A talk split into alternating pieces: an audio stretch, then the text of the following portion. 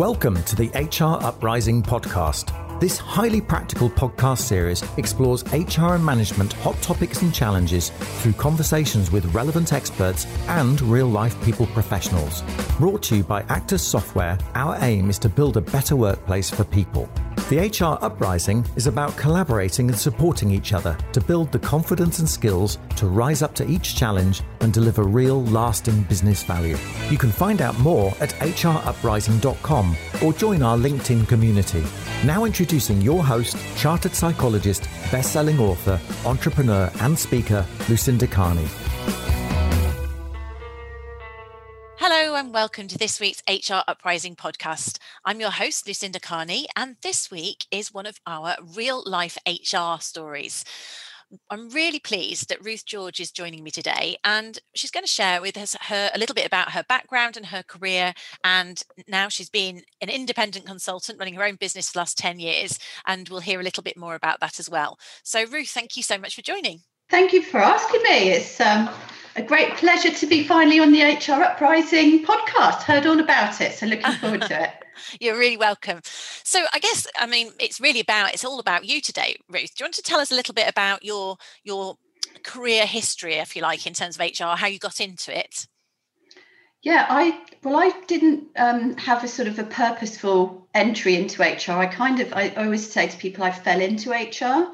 Uh, so I, I did a degree in in languages originally, and when I graduated, I knew what I didn't want to do, but I didn't have a clue what I wanted to do. And so I ended up temping over the summer, and um, I ended up getting placed in the what were then called personnel departments. And I thought, oh, this is quite interesting. I might quite like this. So then I was asking, well, the next holiday cover, can you find me another personnel department role? And I did that for a few weeks over the summer after graduating.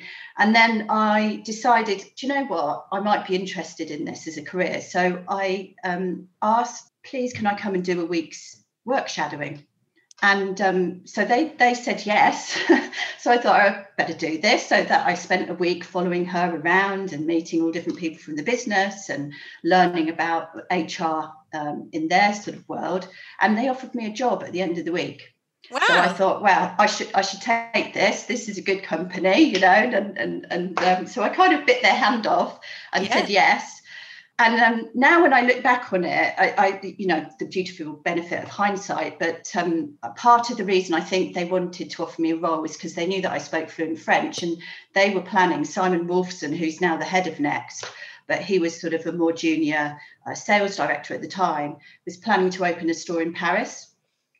And so they wanted somebody that was a French speaker could, could go over, and they, they sent me to Paris for three months. So I was like, wow. you know, just graduated. I think, wow, and using your degree in Paris. Yeah, so it's great to use my languages. And I got to work with. They were using Ernst and Young as their consultants on that project, so you know that was good experience as well. And that was uh, really great exposure. Unfortunately, um, their store did not work out in Paris.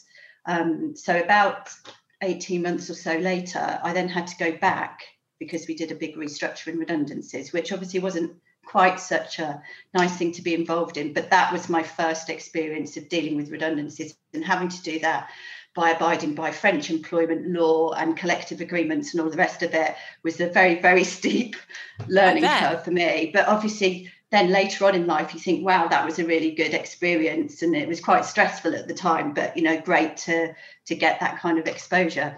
So, so yes, so I, of... I fell into HR yeah. completely by accident. Yeah, but and, isn't it great to, to actually get to use your language there? Did, so was the role a sort of generalist role? Because it sounds like you got recruitment experience and you know a re- redundancy experience in that role. Was it what was the sort of day job? Yeah, the way that they structured HR Next, and this is very common for a lot of re- retailers, is they have a head office HR function and a retail HR function. So I was to begin with working in the head office HR function because it was Simon Wolfson, the sales director. This was his sort of baby, and he wanted to go and open a store in Paris and prove that it could be done over there.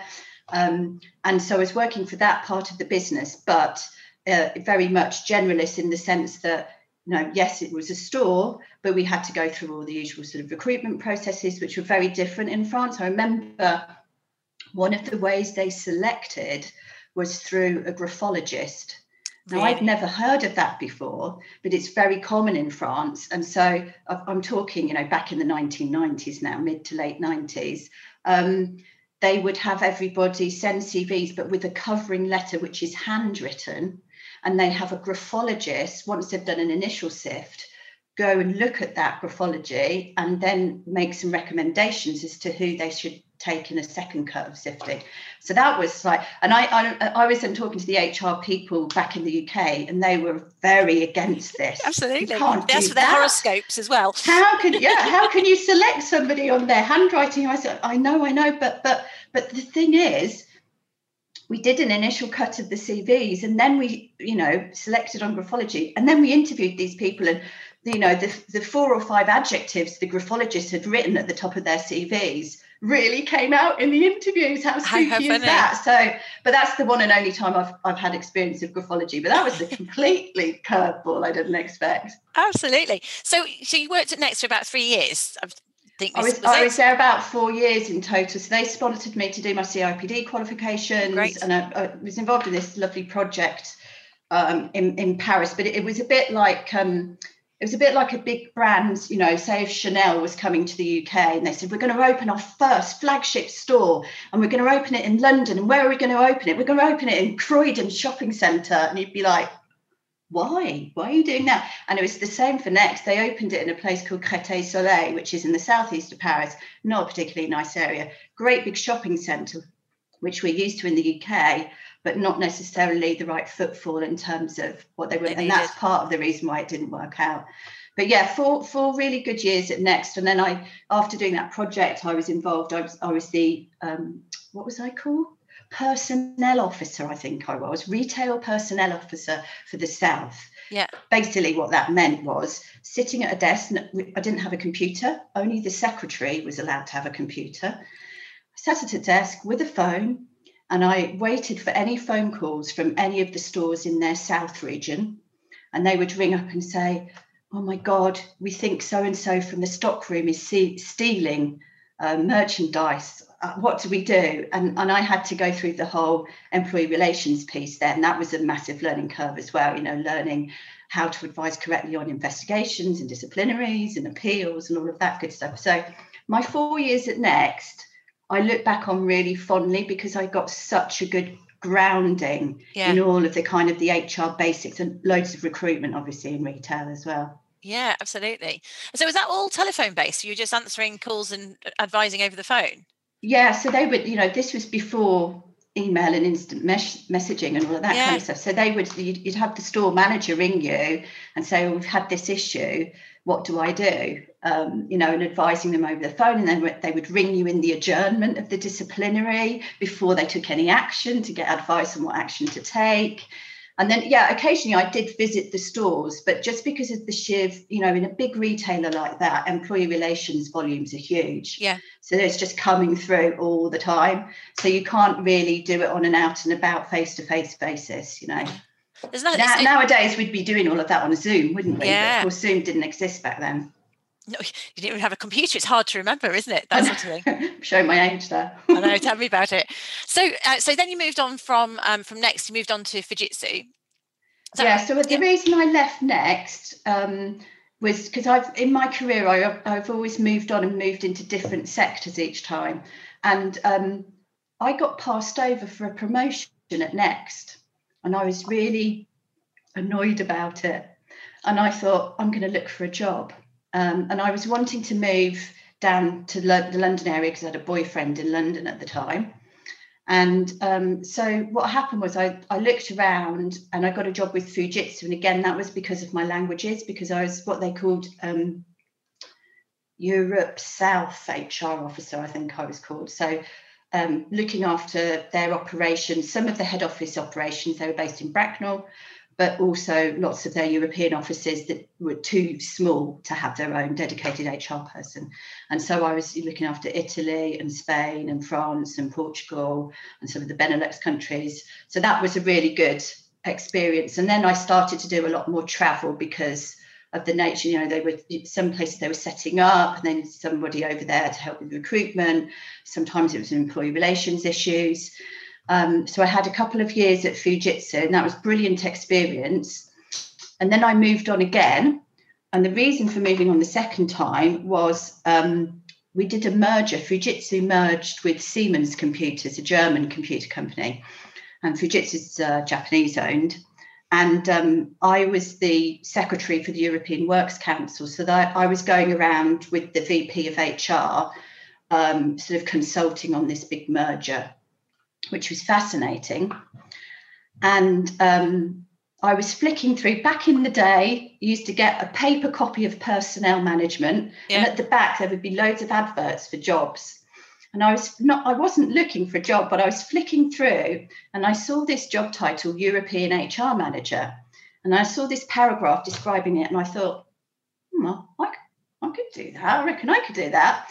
But then I thought, no, we're just about to do this merger. This could be a fantastic opportunity with the merger.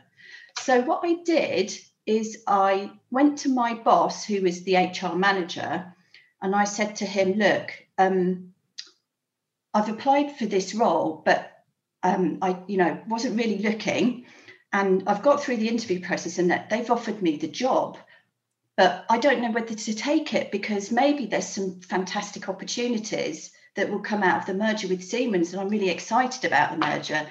And he said to me, well, we just don't know. We just don't know.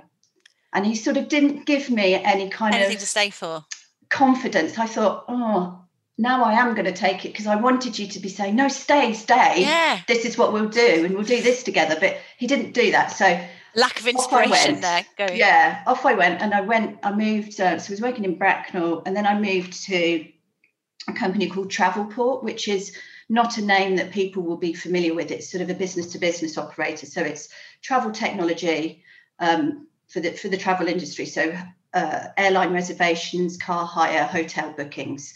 Obviously, they're not going through a good time of it at the moment. It's really, no. really tough for them at the moment with COVID. But when I was there, they were absolutely booming. And um, I was the European HR manager. And so we were just doing so much merger and acquisition work. So I was, I had four years there, and they were, in, in many ways, they were my favourite four years of my career because I was kind of young, no, no, you know, commitments in terms yeah. of marriage or or children or mortgage or any of those things. Yeah. And I was very ambitious, and I was getting sent all over the place, and I, you know, moved into an EMEA role um, and sort of progressed up, and it was really, really exciting and I got loads of TUPE experience through doing that because I just um, that's what I was doing, you know, kind of all day long, day in, day out. It's like, oh, we're buying this company in Denmark. Oh no, we're going to acquire this distributor in Dublin. Oh no, we're going to go acquire this business in Madrid, and and it was really exciting. Um, so I had a fantastic time, but um, basically I burned out. I just had a massive burnout after four years where I was getting up at the crack of dawn, getting a red eye flight somewhere, going in a taxi from the airport to the office, not seeing the daylight for most of the day, going back on a late flight or spending a night in a hotel room on my own. And after four years of doing that, and it was non-stop and I was working very, very long hours, I just I just kind of burnt myself out. Mm. Um, and at that time I'd met um, I had a new boyfriend um, who's now my husband. And I had said to him, I'm, I'm going to go traveling around the world. I'm just going to take a year out and I'm going to go traveling because life's too short. And uh, I've traveled to all these places, but never actually seen them properly. Yeah. You know? And so he said, um, "Oh, I might do that as well," because he was he's a lawyer. He was feeling a bit burnt out himself. Blah blah blah. So I said, "Well, you can come with me, but this is my itinerary, and this is where I'm going." So you know, and he kind of actually persuaded me to change my itinerary a little bit. But we went on a trip around the world, um, and we did that. We were planning to do it for eight months. We only did it for six months because when we got to Australia, we had a car crash and he um, was driving and smashed all his scapula and was in a sling and then we carried on for a few days and we went to Uluru and we had a, a dawn hike in the Olgas, which are near Uluru. And I slipped and fell and twisted my ankle. And so then I had a broken ankle and he was in a sling. And we still tried to carry on and we went to Cairns and we had a famous day on the Great Barrier Reef where he was pushing me in a wheelchair because I had my leg in plaster by then oh, with a sling. And then we thought, hmm, I, think we're going to have to admit defeat here and go home. So um, luckily our travel insurance, um, you know, covered us to, to get back. And we kind of recovered from our from our injuries. Um, and then, of course, the reality hit, and it's like, crikey, I need to get a job.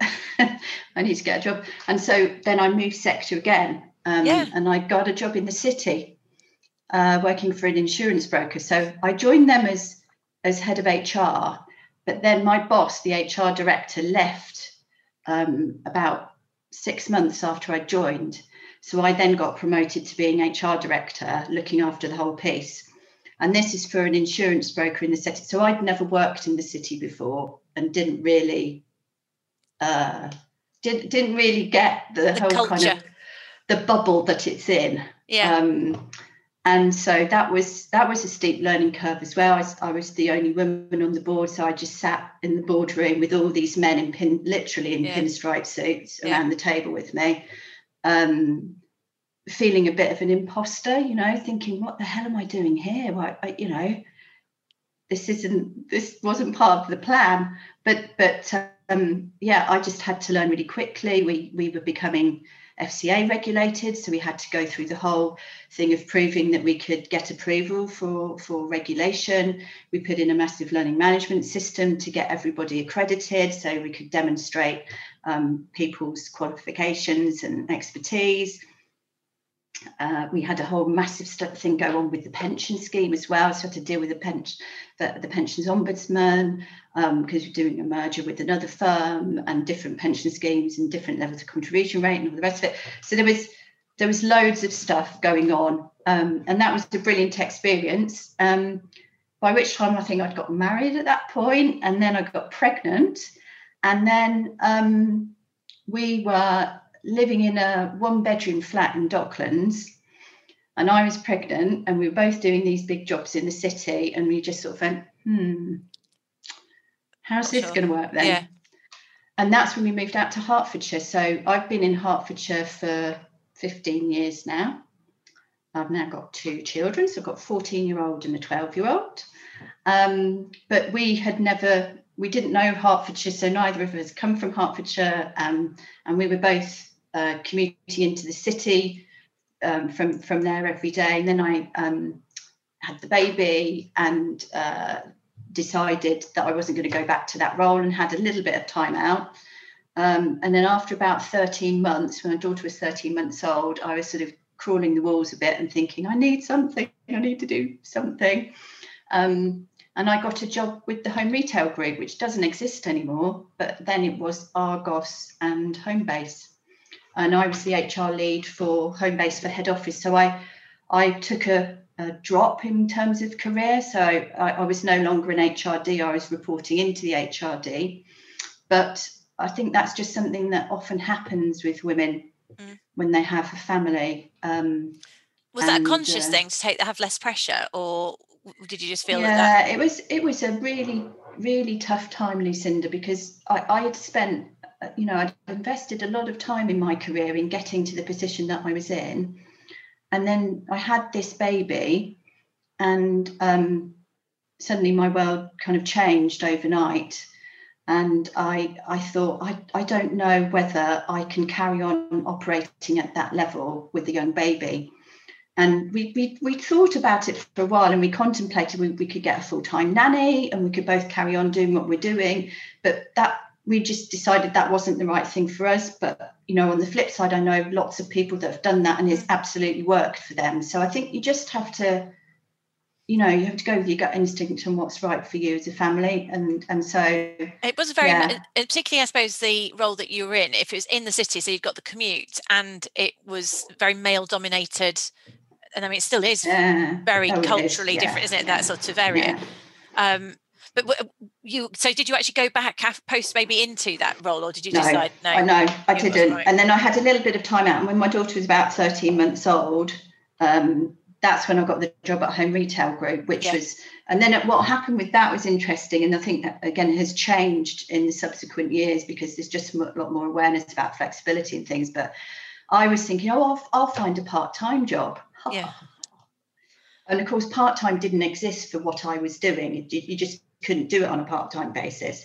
So then I thought, um, I know what I'll do. I'll apply for full-time roles and then I'll see if they'll offer me part time. So I ended up applying for these full time roles and got two offers and went to both of them and said, I don't want to work full time. Can I do three days a week? Knowing full well they'd never agreed to that. But then they both offered me four days a week. And so I ended up taking up taking the role at Home Retail Group on four days a week. Um, but the twist with that was, of course, I was doing a full time job, but only In getting in paid four four days, days, yeah. a week. And, and, you know, my Friday, my day off with my daughter was sort of spent with one eye on the BlackBerry, just keeping it. And I had a big team, and and I don't know, it was just Yeah. it was just tricky. Um, I'm very proud that when I was there, that I instigated a job share for one of my key HR manager roles. So I had um, two um, two women in my team that had young children, and they approached me about a job share, um, and I facilitated that. And we we, we had you know they were supporting the commercial department, which was sort of the biggest and the most complex of the of the verticals that we had in the business with a commercial director that was um, you know you had to be on your stuff for her. So it was really great that i could then say actually i've got two people. They can job share and they can support you. And she was happy to to give that a trial and the trial was done and it was successful. So we then made that a permanent arrangement. And then what happened was i got pregnant with my second child um, and about a month after I got pregnant, one of the two job shares got pregnant with her second child. And a month after that, the other job share got pregnant gosh. with her second child. And I was like, what happened? Did you kind of just both ring your husbands on the same night and go, right, we're on tonight? You know? But it was it was really weird. So I went off on maternity leave, um, and they were sort of following me a couple of months um, later. But of course, what it meant for them was that job share then could be covered, and then they could come back, you know, as a job share. Oh, so okay. The actually worked out timing quite was well. quite fortuitous, really. So yeah, so that, that was my time at, at, at Homebase, and then basically what happened is I had my my son, um, and before I went on maternity leave, I was already starting to work on a big restructure project. Um, and as can often be the case when you sit in HR, is you can sort of uh, sometimes Maneuver yourself. maneuver yourself in the right direction, shall we Yeah. say. So um, Homebase and I parted company on very, very amicable terms. And um, I had a two-year career break. So I was at home with the kids for two years, um, which was great. But by the end of two years, I was thinking it's it's best for them and for me if I do something. Mm. Um, and again, I was just sort of itching to get back into doing something. But I had this dilemma because having had that dilemma after the first child and wondering what shall I do and shall I do part time, and sort of thinking, you know, I could just about do that with one child, but could I do that with two? I'm not sure. But I've got all this years of experience in HR, and it's a shame to waste it. And that was the point that I decided to go independent. So you went from not working at all. So does that mean you were able to build it up quite slowly? It wasn't a big bang, or how did you go about setting well, yourself up? I mean, if if I were to go back and say what would I do differently, um, when I when I left Homebase, it wasn't part of my plan to go freelance. So now when I speak to people that are thinking about going independent and they ring me and they ask me for advice, I say, you know, lay the groundwork, Yeah. get all your LinkedIn up to date, keep your networks warm, all of the rest of it. But my networks had kind of gone cold because I'd been out of the workplace for two two years. And when I started, my kids were very, very young. Um, they weren't in full time school. So, it, yeah, it started incredibly part time. And then I just kind of grew it over, you know, over the years. And I've been doing it for 10 years now, would you believe? Yeah, impressive. So, um, do you specialize anything in particular in, in your independent consultancy? Um, I, I'm well. I'm a generalist by background. Um, I do at the moment, of course, it's been a lot of change, restructure, mm. um, and unfortunately redundancy work. Um, that's just a sign of the times. Mm. I guess during COVID. Um, but I've done, I, I, do a lot of change and transformation work, and I guess that's from my time doing just so much M and A and TUPE stuff that um, I've got a really good grounding, and I love I love big transformation projects. So um, I do a mix for for corporates and SMEs. So I've got um, a few clients that are sort of big corporates that, and obviously they have their own HR team. Um, but sometimes what they want is somebody with a particular area of expertise, especially around things like TUPE, because if they've got people in the team that have maybe never managed a TUPE process before and they want their hand holding. And I, I really like those projects because partly I'm going in there to manage the project, but partly I'm going in there to coach the HR people and to bring them up to speed so that the next time they, they can do it on their own. Yeah. You know, they can do it by themselves. And I love I love that side of it as well. So you don't kind of go in and support on your own. You're often supporting teams, being part of a team. In, yeah, it's sort of being like a the external consultant, but working yeah. in the HR team. And then, of course, when it comes to SMEs, often they maybe only have one HR person, or sometimes they don't even have an HR person at all. And you might be dealing with the owner yep. or the finance director or somebody like that. But uh, again, I you know having my had my career in the corporate world, it was actually really refreshing working with SMEs because um, you know they're so grateful for everything you do for them. And when you've been in big sort of FTSE corporates um, it all gets a bit it can get a bit political. And people are so busy climbing the greasy pole and you, yeah. you don't get thanked very often for what you do. Whereas smes you know they're really really great. Um, i remember my very first client as an independent was a friend that i'd met through having the children. And she'd set up her own business and she um, asked me to put in place just basic stuff around contracts, policies, procedures. And, and when I'd done all of that, she came back to me and she said, Oh, thank you so much. Thank you so much. She said, Do you know what the best thing is, Ruth? And I was like, What? What is it? And she went, It's the holiday booking form. thought, oh, that's not what I expected her to say. But do you know what? It was just nice to have direct thanks like that yeah. and that's been my experience over the last 10 years is is actually you know working with smes can be really rewarding. Um, and i think quite a lot of independent hr consultants end up working with smes because yeah. there's a massive need out there. You know they don't they don't know hr they they more often than not don't have an hr person. Um, and if they're growing and expanding they need somebody that can guide them, but they probably can't afford to have somebody full time in the house doing it. So yeah. it's that flexibility that they want. So um, there's such a lot that we as ind- independents can do to to support that that sector. And of course, that sector is massive, isn't it? You know, that's yeah. over ninety percent of the businesses in the UK are SMEs. And and there's, and there's, you almost have more you have some real people issues, I think, in, in SMEs as well, because sometimes the cultures aren't as established, let's say, as a yeah. you know as a large corporate where people know how to behave. So there's all sorts can go on, isn't there, that you can get involved with? I'm sure. Yeah. In, yeah. in terms of your reflections, things you've done SMEs and you've done retail and um, I mean, hospitality, such a range of industries. Would you say there's any themes or um, any sort of differences in terms of being an HR professional in those different industries? Well, when I speak to HR people that are perhaps earlier on in their career, I always say if you can, try and change sector. Because whilst the employment law, of course, always stays the same, regardless of where you're working, um, or you know the TUPE legislation, um, whatever you might be dealing with, you will learn something from every sector that you work in.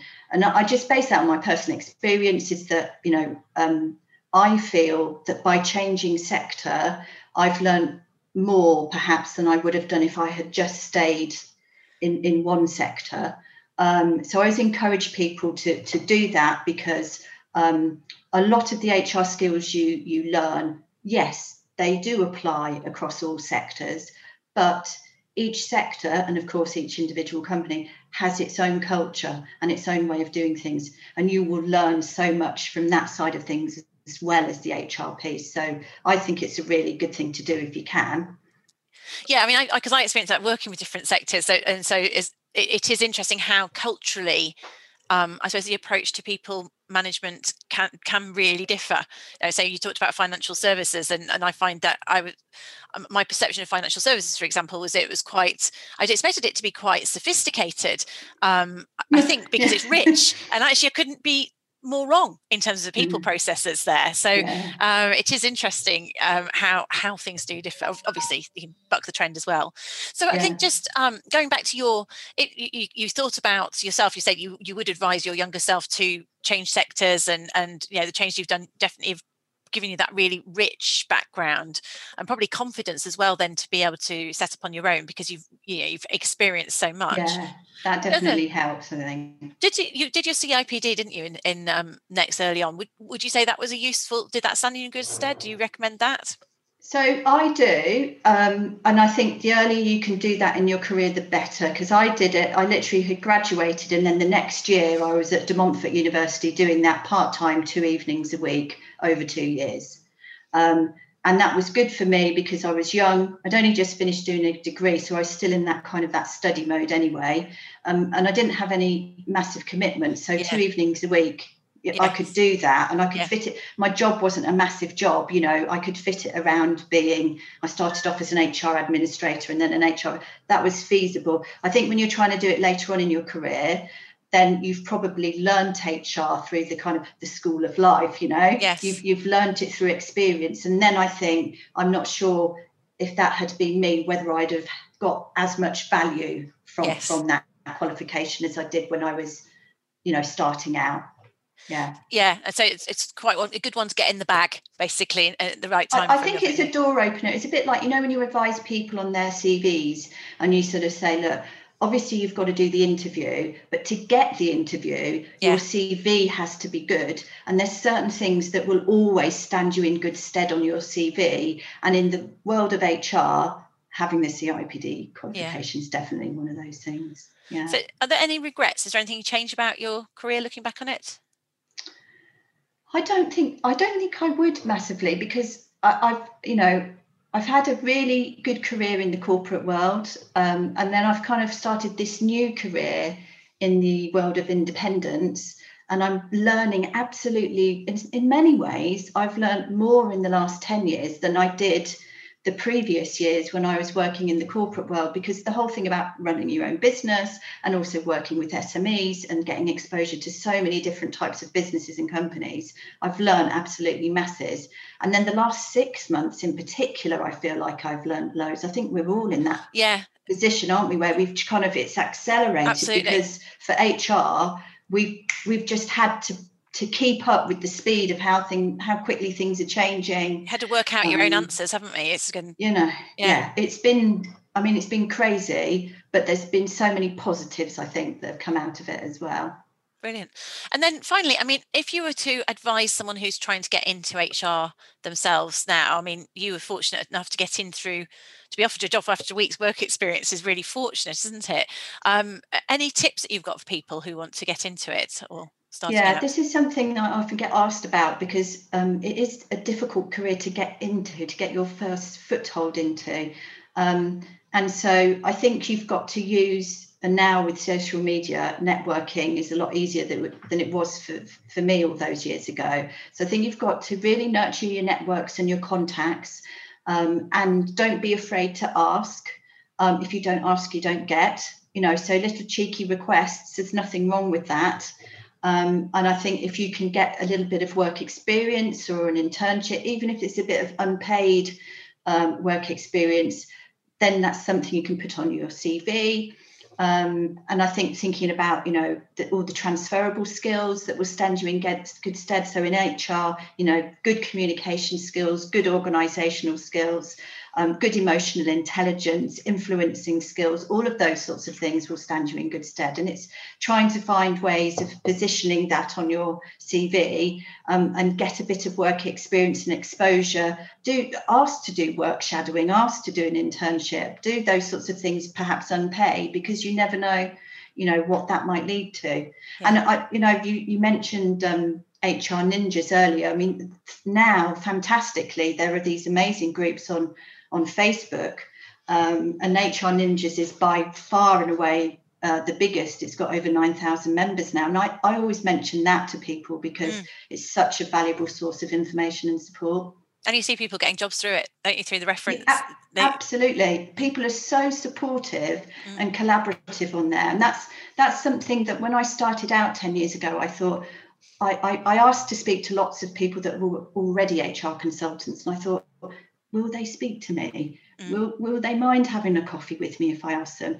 And um, they all agreed without fault and they were all so supportive. And that's just the nature of, I think, people that work in HR is we want to help each other. Yeah, no, and I really advocate that whole point about the networking thing. Certainly, I remember when I was in corporate, it's almost like you just stayed within your bubble within the corporate rather than networking externally, and you're missing out on a lot of that breadth of experience from other industries and other um, skills as well. So it's definitely worthwhile you know keeping your linkedin or your your communities updated and actually reaching out with people virtually because it's easy to do now as well um, i was going to say those things didn't exist before did they but linkedin and, and facebook um, and, and other such things really really help mm. with all that stuff yeah. and I, I also run a few i've got um, three different sort of hr Kind of, I suppose you would kind of call them networking groups that yeah. I run as well. Um, so I've got a Chilterns HR and a Dacorum HR, and then a Hertfordshire HR Indies group that I run. And that's again is that's just allowing people to come together. Now it's really easy over Zoom because people mm. can just hop on when they want to. Um, and just sharing expertise, sharing ideas, sharing problems, getting second opinions, all of that good stuff. Um, there's there's a lot of support out there for people, and it's just finding just finding your tribe and your people, and, yeah. and there'll be people there really willing to help. Absolutely. And actually, that's a really good place to um, close with, Ruth. Maybe for you to share your details. So, if people wanted to get hold of you, particularly people in those areas, so they might not know about your networking groups and be able to sign up to them, how would people get hold of you if they wanted to? yeah, so the, the easiest way to find me is on LinkedIn. Um, so, just search for Ruth George on LinkedIn, and you'll find me there. Um, my website as well, which is ruthgeorge.com. Um, and my email is ruth at ruthgeorge.com. So, it's all very straightforward. Well done for getting your domain. Yeah. yeah. So yeah, no, it'd be lovely to hear from people, and and and I know you've you've been along to quite a few of the Hertfordshire Indies groups, haven't you, Lucinda? And and everybody is really welcoming yeah. and shares their expertise, and everyone's got different nuances and different areas of expertise. So if if somebody wants to talk about a particular particular subject, you know, there's an opportunity for them to do that and raise Absolutely. their profile. Yeah, yeah, that's great, brilliant. Well, I think that's that's a, a fantastic place to end. And uh, thank you so much, Ruth, for coming on and sharing your real life HR story. Um, look forward to putting it out there. Thank you.